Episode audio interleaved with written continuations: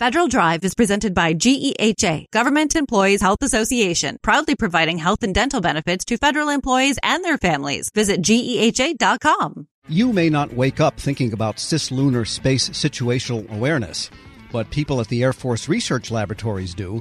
In fact, AFRL has two programs for such awareness, two programs they've brought together. The resulting program is called the Oracle Family of Systems. Well, here with what they're actually doing and why it matters to the Air Force, we turn to two of the project leaders. Mission lead Jaime Stearns. Ms. Stearns, good to have you with us. Hi, Tom. Great to be here. And investigator James Frith. James, good to have you with us. Hey, yeah, good to be here. All right, so let's begin at the beginning here. Cislunar Space Situational Awareness. It's a mouthful. What is it exactly? Sure. So let's break that term down a little bit. Uh, we'll start with cislunar. Kind of technically, that means the area between the Earth and the Moon but a bunch of us have started using it in a much more general sense, and I think that was codified in a national strategy that was actually released uh, in November of 2022 that talks about cislunar space as the area all the way out to the moon and a little bit beyond that is to these points of stability called Lagrange points. And there's one on the far side of the moon about 65,000 kilometers further than the moon. And so cislunar space goes all the way out there. And the way that we talk about it, we usually mean it to start not quite at the Earth, but beyond geosynchronous orbit. So, a little bit beyond the area where the Department of Defense, in particular, is used to operating. Uh, we really use cislunar to mean that whole area beyond where we're used to operating to the other side of the moon, and all of that in a full sphere that rotates as the moon rotates around the Earth. In general, though, operations don't go really much beyond that which can orbit the Earth itself, right? There's nothing besides the moon that's as far away as the moon. There are a few satellites out there already. NASA is looking to send the Artemis missions out that way. Other countries and commercial operators are sending a fair amount of traffic all the way out to the moon. But in terms of Department of Defense operations, that has really just been at geosynchronous orbit and below historically. And that's some of what the Air Force Research Lab is looking to expand here. Okay, and you were going to continue with one more thought. Yeah, I was going to define space situational awareness. That's really just the process of keeping track of all of the objects in space. In its most general form, it means both natural objects and man-made objects, those, you know, satellites. Our focus is largely on keeping track of satellites so that we understand where they're at. We can make sure that they're not going to run into each other. If anything goes wrong with one of them, knowing where it's at helps provide support to the operator of that satellite. And this is something that we have done traditionally, again, in geosynchronous orbit and below, and we give that data away free to the world. We help owner operators operate in all of those traditional orbit regimes. And what we're trying to do at AFRL is expand the capabilities to do that space situational awareness all the way out to the moon. All so right. when the Artemis program goes back, we can help them understand where they are and make sure that nothing else is going to run into them. And Dr. Frith, what form does this take? What kind of surveillance and listening devices or eyeballs are required here? Well, it's it's really not any different than what we've done in the past with Earth-based telescopes or either optical or RF radio frequencies. The only real difference is adjusting the capabilities of the traditional telescopes to account for the, the greater distances and the sort of increased complexity of the dynamics that happen when you start not only having to predict the motion of an object based on the gravity due to the Earth, but also when both the Earth and the Moon are affecting a satellite, which gets very complicated very fast and is uh, is called the three body problem. The the gravitational dynamics get extremely complicated um, in, in, your ability to predict where these things are going to be over time. Yeah, it sounds like um, three dimensional billiards. yeah, uh, you, you you don't really want them to run into each other. But yeah, it's very much skating on an ice rink meaning that small forces can really uh, make huge differences on the eventual location of the object over time. And for this project, the Air Force has had some particular instruments in space for the cislunar research. Tell us about those and what's up there now most of our research now has been really more ground based than space based. We are in the process of developing two satellites to actually go out to cislunar space and really begin pioneering how to do the space situational awareness mission out near the moon. So, those are the two programs that we now call Oracle Mobility and Oracle Prime. And Oracle Mobility is really kind of the quick turn Pathfinder mission that initially began as a mobility experiment and kind of through a convergent evolution process when we all realized how important cislunar space was going to become. The Oracle M program office decided that they really wanted to focus on cislunar as the best demonstration of where they could explore the really high mobility that their satellite is going to have. And we also realized there was an opportunity to just get hands on experience for our scientists, for our operators, for anyone in the Space Force who wants to be part of this program to be able to actually learn to fly a satellite in cislunar space. And that's really what the Oracle M program is doing. And does this instrument that will be launched, I guess, does it use optical viewing of what's out there, or you know, tell us more about what it's actually can do? It can see things with Yes. optical and send back an image. Exactly. It'll have an optical telescope on it, so it will be taking pictures of the sky around it and hoping to capture any non star objects that are also in that field of view. Oracle M will be primarily focused on tracking objects that we already know are there, just practicing doing that, saying, hey, we can go find the satellite that we know is out there. Let's go up, let's take a picture of it. And when I say picture, not a resolved image or anything, these are just dots because they're very, very, very far away and be able to send that image back to the ground for further processing to say, yes, that is the satellite we thought it was, and then make that data available to the rest of the community for any research purposes they may have. This is getting all more urgent, right? As more and more nations are able to launch things into space, and we're not sure of what their intentions are all the time.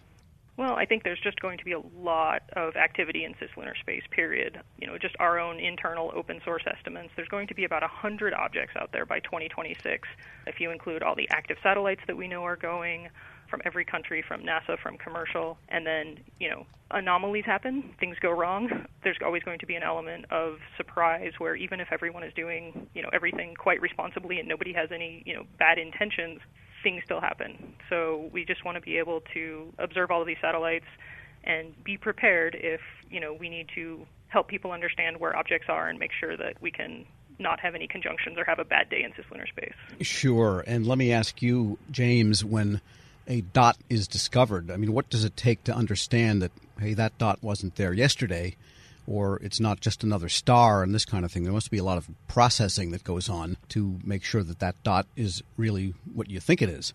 Yeah, and you're actually poking at some of the more fundamental research that we're exploring at AFRL, which is doing exactly that. So being able to build up a database of objects that already exist in cislunar space. There are, are you know, multiple NASA missions, multiple missions that were launched a long time ago, 60s and 70s, exploring this space, and you know, so building up a catalog of things that we already know are out there, making the catalog more accurate, and then, you know, if we observe a new object that isn't within the catalog, to update the catalog as best we can. And again, share that with the community, make sure that everyone knows what's out there and they can move out of the way as needed if that's an issue.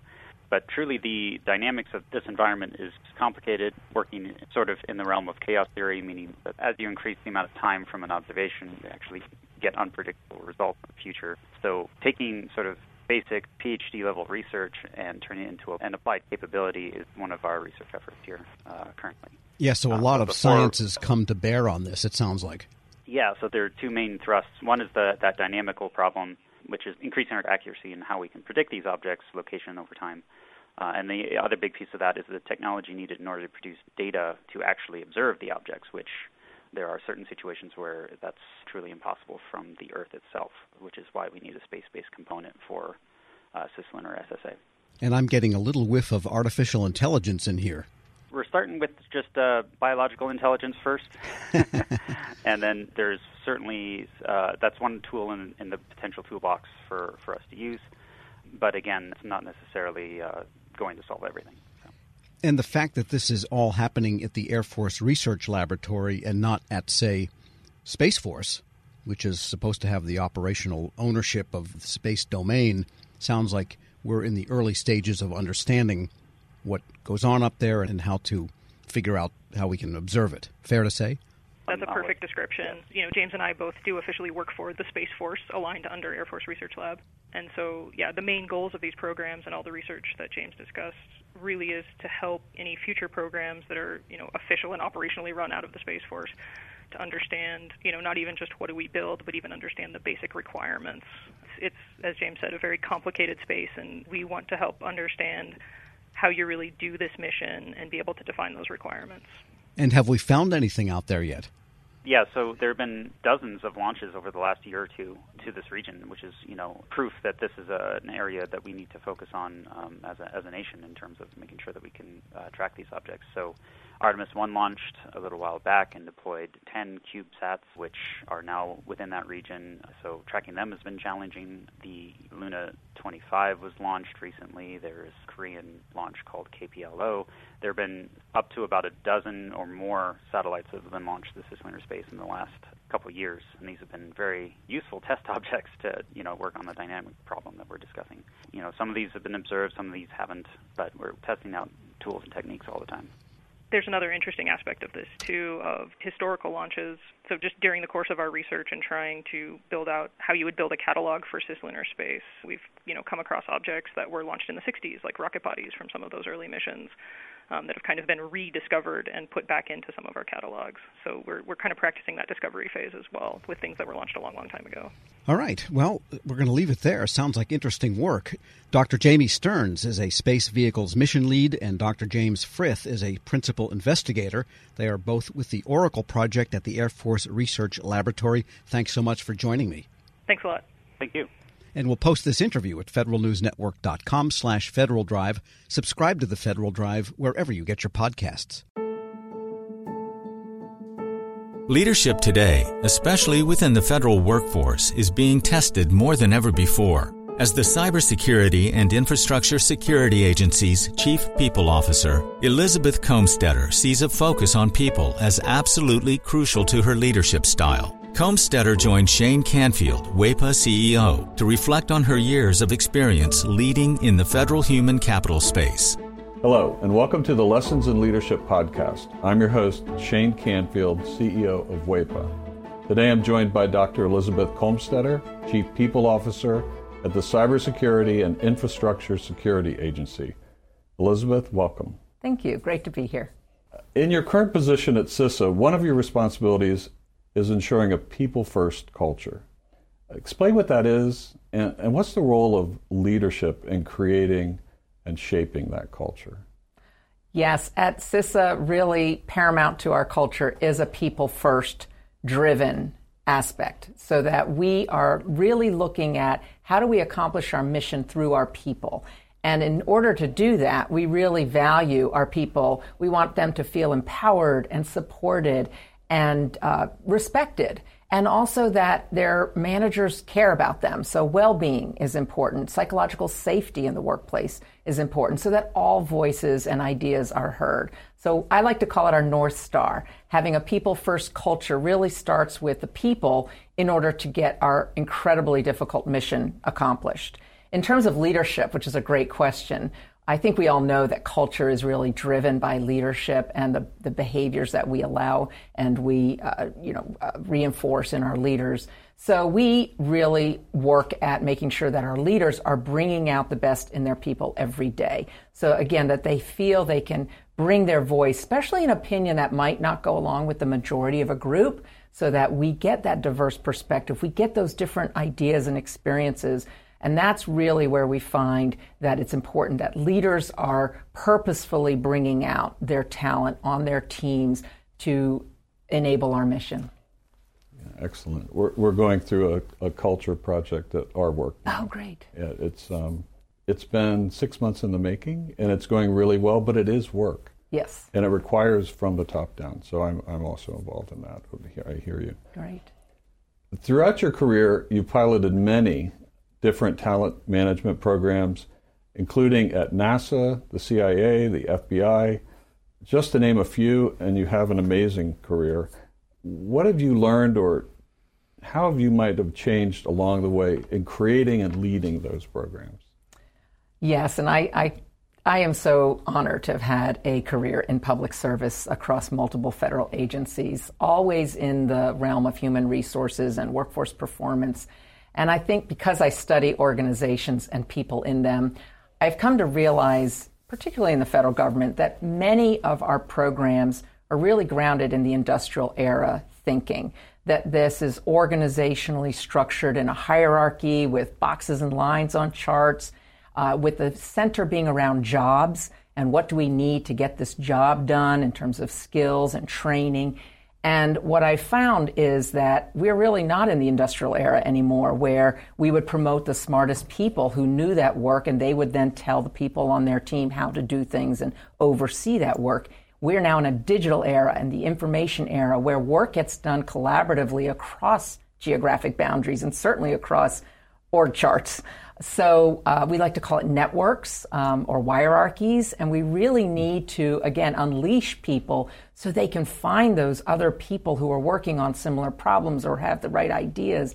And so I really like to think of our work now in the talent programs being human centered.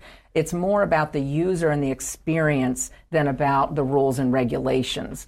So, although we have to have rules and regulations, certainly in human resources, is that person experiencing what they need and getting what they need for their role at that time? So, not so much on the job, but on the person. So, for example, we're recruiting. What's the applicant experiencing? Because if they're not having a good experience with our organization from the time we're recruiting them, they're going to go work for somebody else. Same thing with like first time supervisors. We know they need certain training, but telling them to sit in a class for one week and then hope a year from now they'll remember what they learned to apply, that's not really human centered. The human centered is what do they need when they need it? And building modules or, or just in time training and bringing that to the people, to that user as they need it. So that's really, I think, the most important focus of talent programs today in this era to enable the workers to be the best they can be in their, in their roles. Excellent. New thinking. Um, this is always an interesting question. Has there been a time when, as a leader, that you've made a mistake? And what is that? And um, I think most important, what did you take away from that? What did you learn from that? Well, I kind of chuckle because I think as leaders, we have to learn to recognize our mistakes, admit our mistakes, and that they are opportunities to learn. And so uh, I've had to do my own self reflection on on making mistakes and when things don't turn out the way that I expected them to. Um, makes me think of a time when I was at the Transportation Security Administration and I was a supervisor. And I was really embroiled with my program. I was the technical leader of it. I understood it. I'd run it for years. And I was making a briefing for a decision that had to be made about this program that was very near and dear to me. And I presented the briefing uh, to one of the very senior people in the agency, and I think there are about 20 people in the room. And I had gone through the briefing, answered all the questions, and that leader then said, Okay, I'm going to go around the room and get everybody's opinion, and then everybody gets to vote, which kind of set me aback because there were people in that room that didn't have any technical knowledge about my program. She even turned to the executive assistant there, taking notes on the meeting, and said, go ahead and I want to hear from you. And I realized in hindsight, I had stopped listening. I had been in transmitting all of my knowledge and what I saw to be the right way, and I was not listening to different perspectives in the room because I didn't think that I didn't value that they were bringing any kind of input to this particular decision. And it didn't go as I had hoped, and I left very disappointed and was busy blaming the senior leader and how that meeting was conducted that she let all these people have opinions when they didn't know, in my mind, didn't know what they were talking about. And so, um, in reflection on that, I realize, and now as I've moved into more senior leadership positions, I realize that was a mistake, that it actually is really important to listen, especially to people who have different perspectives or at a different point in the career, not just the people who know the program or the technical really well. And so that was a mistake I made, and I realized in my own sense I wasn't listening to very different opinions, and I probably should have because I would have learned more about what was needed for this program going forward than just leaving getting getting upset that it didn't go a certain way. So I've really practiced active listening. I've practiced making sure there's very different people on um, teams and certainly on committees or councils that we need early careers, people new to the agency, mm-hmm. people who haven't walked in the shoes of the technical workforce because they're asking questions we need to hear for these programs to be successful. Excellent. Your career in talent management means your work is very closely tied to people. And even your title, Chief People Officer, what does that mean to you to be a leader in the federal system with that focus? Isn't that a great title? I just love the title Chief People Officer, and I think it's my dream job, really, to be focused on people and culture and the workforce strategy for the whole agency. And I'm just so excited to be at CISA at this point in time. We're only four years young as an agency, so we're really still creating who we're going to become as an agency and what is our culture and what kind of people and talent do we need to be sure we have to be successful. So it's very exciting for me to be in this role with a intentional focus on culture because it's one of those things if you leave it to chance and you kind of hope it goes the way you want it to it probably won't so by building programs including leadership development programs including um, any kind of training and learning and career growth and um, engagement programs and listening programs that's what's really key for, I think, for our agency and particularly me in this role. Um, I think in the federal government, we got used to doing annual survey, the Federal Employee Viewpoint Survey that OPM, Office of Personnel Management, runs every year. So we would do a survey and we'd read it and we'd say, oh, this is the opinion of our people. And then we would do action plans and then we'd roll out certain activities that we would hope would, in, would increase engagement. In this era, you can't do once a year and understand what your employees' experiences are, what they need, what's working well, and what needs to improve. We need active, uh, ongoing listening programs. So, one of the things we're doing at CISA is having more pulse surveys, having more focus groups, and what we call sensing sessions, expecting our leaders to have office hours where anybody can come and just talk about what's going well, what do they need, how, how are things going. Um, because I, we feel like it is an ongoing need to hear from our people. And I think in this role and over the years of serving, I've also realized there's never a one size fits all. You know, we think certain people need certain things at certain times in their career. There's no one size fits all. Neither can we also customize everything to every individual. So there's got to be a sweet spot in building really great talent programs, but also, like I said, thinking about can we do this in modules? Can we make it a menu? Can we do it just in time as people need it so they can practice the new skill or knowledge in their role? So I think we have such great opportunity again with the technology that enables us to really um, focus on how we connect people with their work and their team to get things done in, in very new ways. This is always an interesting question. Uh, is there a figure, either from your personal life, your past, somewhere in history generally that inspired you, your leadership style, um, how you view leadership? There are many figures who have been very inspirational to me, but there is one that sticks out, and that's my mother, Paula Brownlee, who has been a very inspiring leader to me all my life. And I think because, first and foremost, she had a strong family and a strong career. And that's something I always wanted. And I saw her first as my mother, but then I also saw her as a leader in her career and in academia, which was her chosen field. But I always knew her family came first. And as I saw how she balanced different family needs with also a, a growing and more and more prominent um, career positions in leadership, that she had to balance that. And I think I learned from her that you can have both. You have to you have to focus on different things through your career um, and through your life, but that you don't have to trade one for the other. Um, I've been married, happily married for 32 years, and I'm a mother of twins who are almost 24 years old. So, and I've had a great career in public service. So, I think that having her as a role model has really helped me um, find my own courage, find my own confidence, and find my own voice in how I can prioritize the things that are most important to me so that I can actually balance both family and career. And you're doing it well. You're Thank uh, you. having known you now for seven or eight years yeah. um, and worked alongside you. Uh, your passion is infectious. Thank you. Your uh, intelligence and, and the thoughtfulness with which you approach uh, all of these issues. It's uh, it's an honor for you to be here, and thank you for your time.